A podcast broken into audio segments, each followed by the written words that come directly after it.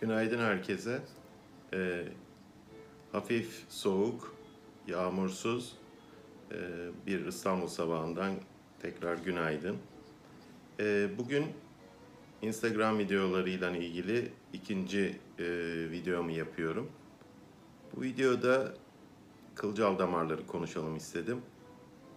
Kılcal damarlar öncelikle nedir, nasıl oluşur? Bunu açıklayayım. Kılcal damarlar e, toplar damar sisteminin bir parçası, yüzeysel. E, oluşum nedenleri konusunda farklı birçok takım teoriler olmasına karşın bizim en sık karşımıza çıkan, özellikle hastalarda doğum kontrol hapları veya e, diğer hormon benzeri e, ilaçların kullanımı. Ama bunların başında da en önemlisi aslında genetik. E, kalıtım ciddi bir e, sorun aslında burada. Ebeveynlerde olması, özellikle anne tarafında. E, ben basit olarak kılcal damarları, e, daha doğrusu varisleri e, anlaşılır olması açısından iki gruba ayırıyorum. Bir tanesi kozmetik, bir tanesi e, bizim tıbbi ya da e, tedavi gerektiren ameliyat, lazer, varis vesaire ameliyat gerektiren grup. Bu grup içinde, dışında kalan estetik grupta işte kılcal damarları daha çok kapsıyor. Vücudun birçok bölgesinde olabiliyor kılcal damarlar. Genel olarak e, ayaklarda, özellikle uyluğun iç ve dış tarafında, ayak bileğinde, e, seyrek olarak e, yüz, burun kanadı, daha sık olarak burun kanadı çevresinde ortaya çıkıyor. E, Kozmetik olması dışında açıkçası e, bir sorun yaratmıyor. Çünkü bu damarlar aslında e, aktif olan damarlar değil. E, orada mevcut olan damar sistemi içerisinde e, farklı nedenlerle, e, gelişim sürecinde farklı nedenlerle daha belirgin hale gelmiş damarlar aslında. E, hormonlar olan bağlantısı, özellikle bunu kadın hastalarıma çok sık şekilde açıklıyorum. Buradan da tekrar açıklayayım. Ee, vücudumuzda, özellikle erkeklerde, kadınlarda da e, farklı hormonlar mevcut.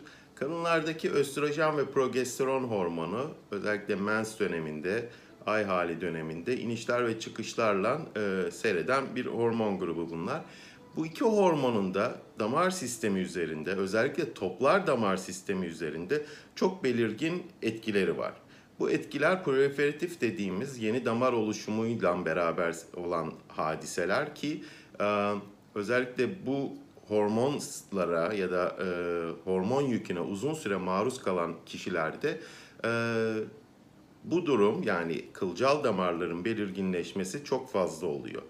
Onun için e, hastalara söylediğim doğum kontrol hapı veya hormon tedavisini alanlara, bunlardaki zaruret nedir? Yani kullanım gerekliliğiniz nedir? E, bu sorunun yanıtını vermeniz gerekiyor. E, doktorum verdi, kullanıyorum. Mutlaka öyle, ama bu ilaçların hepsinin, vücuda aldığınız her kimyasal maddenin, ki ilaç da öyledir, mutlaka artı ve eksileri var. Yani yan etkileri var. Onun için e, kullandığınız ilaç, doğum kontrol hapı olsun, hormon olsun, e, herhangi bir yan etkisi var mı? Bunu biliyor musunuz? İşte kılcal damar oluşumu bu yan etkilerden bir tanesi. E, ayrıca daha başka videolarda da muhtemelen bahsedeceğim. Derin ven trombozu dediğimiz toplar damar içi kan pıhtılaşmasıyla seyreden, ölümcül olabilen bir hastalık da bu grubun içerisine giriyor. O halde e, kılcal damarların oluşumundaki önemli nedenlerden birisini size açıklamış oldum. E, diğer neden genetik. Genetik maalesef bunu düzeltme, yok etme, ortadan kaldırma şansımız yok. Onun için e, genetik konusunda e, maalesef çaresiziz. Ama belki bundan elli yıl sonra, yirmi yıl sonra e, bu hızla giderse bazı şeyler değişebilir. E, farklı yöntemlerle kılcal damarları yok ediyoruz. Bu yöntemlerin arasında e, skleroterapi en bilineni ya da iğneyle çekme halk arasında. Bu sıvı ya da köpük şeklinde yapılıyor. Damarın büyüklüğüne, yerine, uygulama bölgesine göre tedavi yöntemleri de değişiyor. Ee,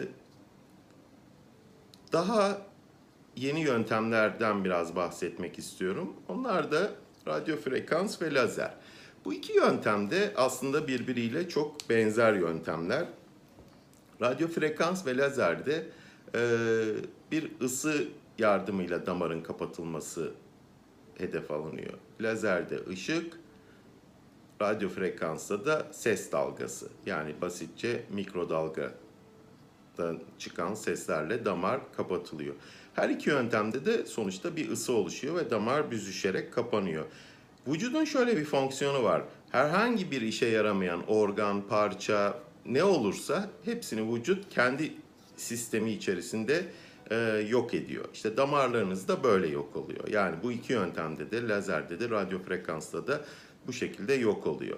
Bu iki yöntem uygulanabilir mi her hastaya? Mutlaka bunu bir doktor kontrolünde olması gerekiyor. Bu doktorun özellikle damar hastalıkları, damar e, cerrahisi konusunda tecrübesinin olması gerekli. Onun için e, bu uygulamaları yaparken lütfen bu e, konuya da hassasiyet gösterin. E,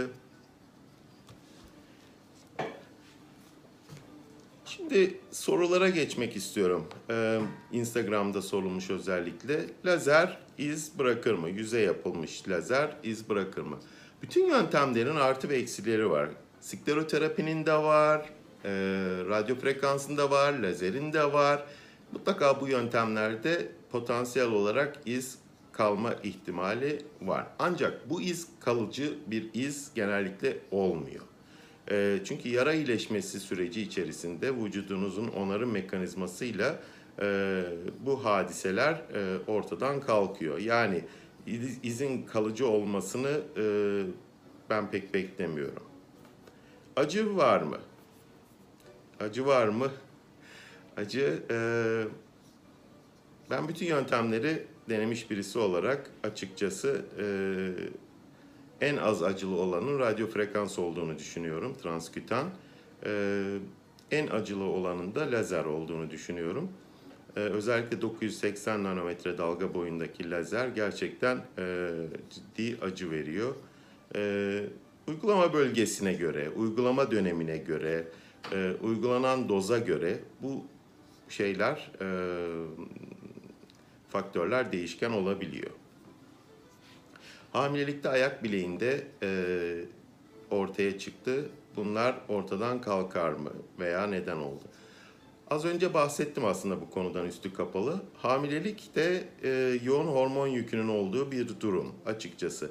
Yani östrojen ve progesteron hormonlarının ikisinin de tavan şeklinde sürekli e, dokuz ay civarında e, yüksek seviyelerde gittiği bir durum. Şimdi böyle bir durumda vücudunuzda toplar damar sisteminde bırakın, diğer sistemlerde değişiklik olmaması mümkün değil. İşte bundan da toplar damarlar, özellikle kılcal damarlarına signal alıyor ve ayak bileği seviyesinde ciddi kılcal damar artışı görünebiliyor. Benzer şekilde uyluğun iç tarafında ve dış tarafında e, maalesef bu toplar damarları, kılcal damarları görüyoruz. Ve bu damarlar e, açıkçası e, gebelikten sonra da maalesef yüzde on on beş oranında kalıyor her gebelikten sonra. Tedavi yöntemleri nedir bu, yön, bu seviyede olanlarda? Genellikle e, emzirme döneminin bitmesini bekliyoruz. Bu dönemin bitmesinden sonra e, duruma göre, hastanın e, damar büyüklüğüne göre ve yapısına göre o zaman transkütan veya radyofrekans lazeri, e, radyofrekans e, ablasyonu e, hastalara yapıyoruz. E, bu iki yöntem de aslında uygulanabilirlik açısından şu anda e, en sık kullanılan yöntemlerden birisi. Özellikle çok ince kılcal damarlar için bu yöntemden bahsediyorum. E, yüze kortizon uygulaması sonrası ortaya çıkan kılcal damarlar konusunda ne düşünüyorsunuz? E, kortizon ya da steroidli hormonlar, merhemler, kremler, ağızdan alınanlar da dahil tabletler Bunların hepsinin toplar damar, yeni toplar damar oluşumunu tetikleyici fakt, e, rolleri var. Bu nedenle e, bu ilaçları kullanırken e, kullandığınız döneme e, ve miktara, doza çok dikkat etmelisiniz. E, yüzde oluşan, ortaya çıkan bu damarların yok edilmesi mümkün mü? Evet, gerek lazer gerek transkütan radyofrekans, bunların ikisiyle de belli seviyelerde e, yok edilmesi mümkün. Ee, ama dediğim gibi buradaki temel nokta e, steroidin e, ortamdan uzaklaştırılması, vücuttan uzaklaştırılması. Kılcal damarlar zararlı mı? Başka bir hastalığın ya da durumun, sorunun göstergesi mi? Kılcal damarlar zararlı mı derken estetik bir sorun. Evet. E, onun dışında bir zararı var mı? E, benim bildiğim kadarıyla yok. Yani ortaya çıkış nedenleri gerçekten sorun. Eğer hormonal bir bozukluğa bağlıysa, yani polikistik over veya başka bir hormon alımıyla ilgili tetiklenen bir olay varsa, esasında sıkıntılı olan ya da sorunlu olan durum o. E, kılcal damarlar estetik sorun onun dışında. E, sorun olarak da e, tedavisi de mümkün. Yani belli şartlar altında, belli uygulamalarla tedavisini yapabilme şansımız var. E, Onun dışında kılcal damarlarla ilgili söylemek istediğim, bunların tedavisi ne zaman yapılmalı? En sık olan sorulardan birisi. Ben sormuş olayım. Bunların tedavisini aslında her dönem yapabiliriz. Ancak kullanılan yöntemler, gerek skleroterapi, gerek radyofrekans, gerek lazer, bunların hepsi e, ultraviyole ile ya da başka bir deyişle güneş ışığıyla doğrudan etkileşime giren e, tedavi yöntemleri. Onun için kalıcı iz potansiyeli açısından e, bu yöntemlerin çok zaruri olmadıkça e, yaz aylarında yapılmasını uygun görmüyorum. E, yani aslında en ideal zaman Ekim ile Nisan ayları arasındaki dönem. Havaların soğuk olduğu, kapalı giysilerin giyildiği dönem. E, bunun dışında solaryum, tedavi yapılırken solaryuma girilmesi doğru değil. Çünkü kalıcı potansiyeli dönüşebiliyor izler. Onun açıdan e, sıkıntılı. E, kılcal damarların e, özellikle sıcak havalarla bir bağlantısı var mı?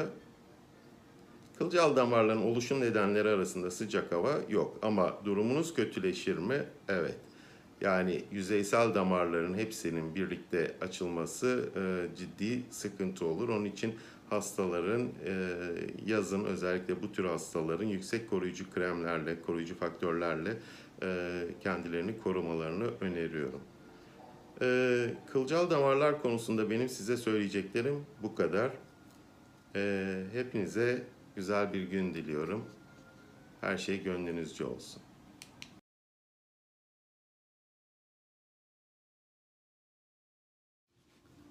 Günaydın herkese. Kısa video serisine bugün itibariyle başlamış bulunuyorum. Bugün beş soru var. Kısa yanıtlarla soruları cevaplayacağım. Konu varis. Birinci soru, varis nedir? Neden olur? Varis bir toplar damar hastalığıdır. Genellikle toplar damarların içerisinde bulunan kapakçıkların yetersizliğiyle ortaya çıkan bir durumdur. Oluşum nedenleri açısından pek çok farklı neden vardır ama en başta bunların genetik yatkınlık e, mevcuttur. E, diğer nedenler arasında ise daha çok e, obezite, hareketsizlik, geçirilmiş bazı hastalıklar e, gibi benzer durumlar e, varise neden olur. Varisin belirtileri nelerdir? Varisin belirtileri çok değişken olmakla beraber bazı hastalarda hiç belirti vermezken bazı hastalarda da ciddi belirtilerle ortaya çıkar. Ee, ancak genel ortalamaya vurduğumuzda varisin belirtileri e, daha çok e, özellikle akşama doğru ortaya çıkan bacaklarda ağırlık hissi, kasılmalar, kramplar, özellikle baldır bölgesinde ayak bileklerinden başlayan ödem e, ve şişkinlik e, varisin belirtileri, ortak belirtileri arasında karşımıza çıkar. Ancak bir grup var ki varis çok ilerlemiş olarak ortaya çıkan grup. Bu grupta ise genellikle ayak bileğinde renk değişimi, iç tarafında, ayak bileğinin iç tarafında renk değişimi ve bu renk değişimine paralel olarak sonrasında gelişen e, küçük veya büyük varis yaraları. Varise hangi bölüm bakar? Evet, bu sorunun yanıtını e, net olarak vereceğim. Varis bir damar hastalığıdır. Toplar damarların hastalığıdır. Varis ile ilgilenen bölüm kalp ve damar cerrahisi bölümüdür. Bu açıdan özellikle altını çiziyorum. Damar hastalığı olması bir damar cerrahının e, bilgi ve tecrübelerini gerektirir. Bu nedenden bu soruyu tekrar cevaplıyorum. Varise kalp ve damar cerrahisi uzmanları bakar. Varis tedavi edilmezse ne olur? Az önce de belirttiğim gibi varis tedavi edilmediğinde ortaya çıkan durum maalesef çoğu zaman üzücü oluyor. Özellikle ayak bileği seviyesinde ortaya çıkan açık yaralar e, ve bu yaraların e, enfeksiyon ve sonrasında e, iyileşmeyen e, ve kronik dediğimiz uzun dönem e, yaralara dönmesi maalesef e, istemediğimiz ve sık gördüğümüz bir durum. E, seyrek olarak varis yüzeysel bir hastalık olduğu için yüzeysel toplar damar. Onda e, pıhtılaşmayla, ufak enfeksiyonlarla, aralıklı ataklar şeklinde karşımıza çıkabilmektedir. E, son soruda iç varis nedir? Evet, bu soru da oldukça sık geliyor karşımıza hastalar tarafından. İç varis, e, varisin toplar damar hastalığı olduğunu söylemiştim. E, yüzeysel ve derin toplar damarlarda ortaya çıkıyor ama iç varis dediğimiz durum daha çok derin toplar damarlarda karşımıza bir çıkan bir durum. Yani aslında yüzeysel ya da sık görülen varisten çok farklı bir durum. İşte bende iç varis varmış ya da iç varis olduğum söylendi dedikleri zaman aslında derin toplar damardaki durumun yansıtıldığını hastaların bilmesi gerekir. Çünkü iç variste bizim sık olarak karşılaştığımız ki o yüzeysel varis oluyor. Yüzeysel varis e, maalesef birbirinden farklı hastalıklar, e, tedavileri farklı, tedavi seçenekleri farklı. E, bu açıdan bakıldığında iç varisin e, önemini vurgulamak isterim. Evet, bu videoların e, İlk serisine, ilkine başlamış bulundum bugün. Umarım e, faydalı olur. Aralıklı olarak bunu devam ettireceğim. E, dediğim gibi soruları siz postların altına bırakırsanız e, bir sonraki ya da daha sonraki e, kısa videolar için e, aslında bir e, fikir olursunuz bana. E, görüşmek üzere.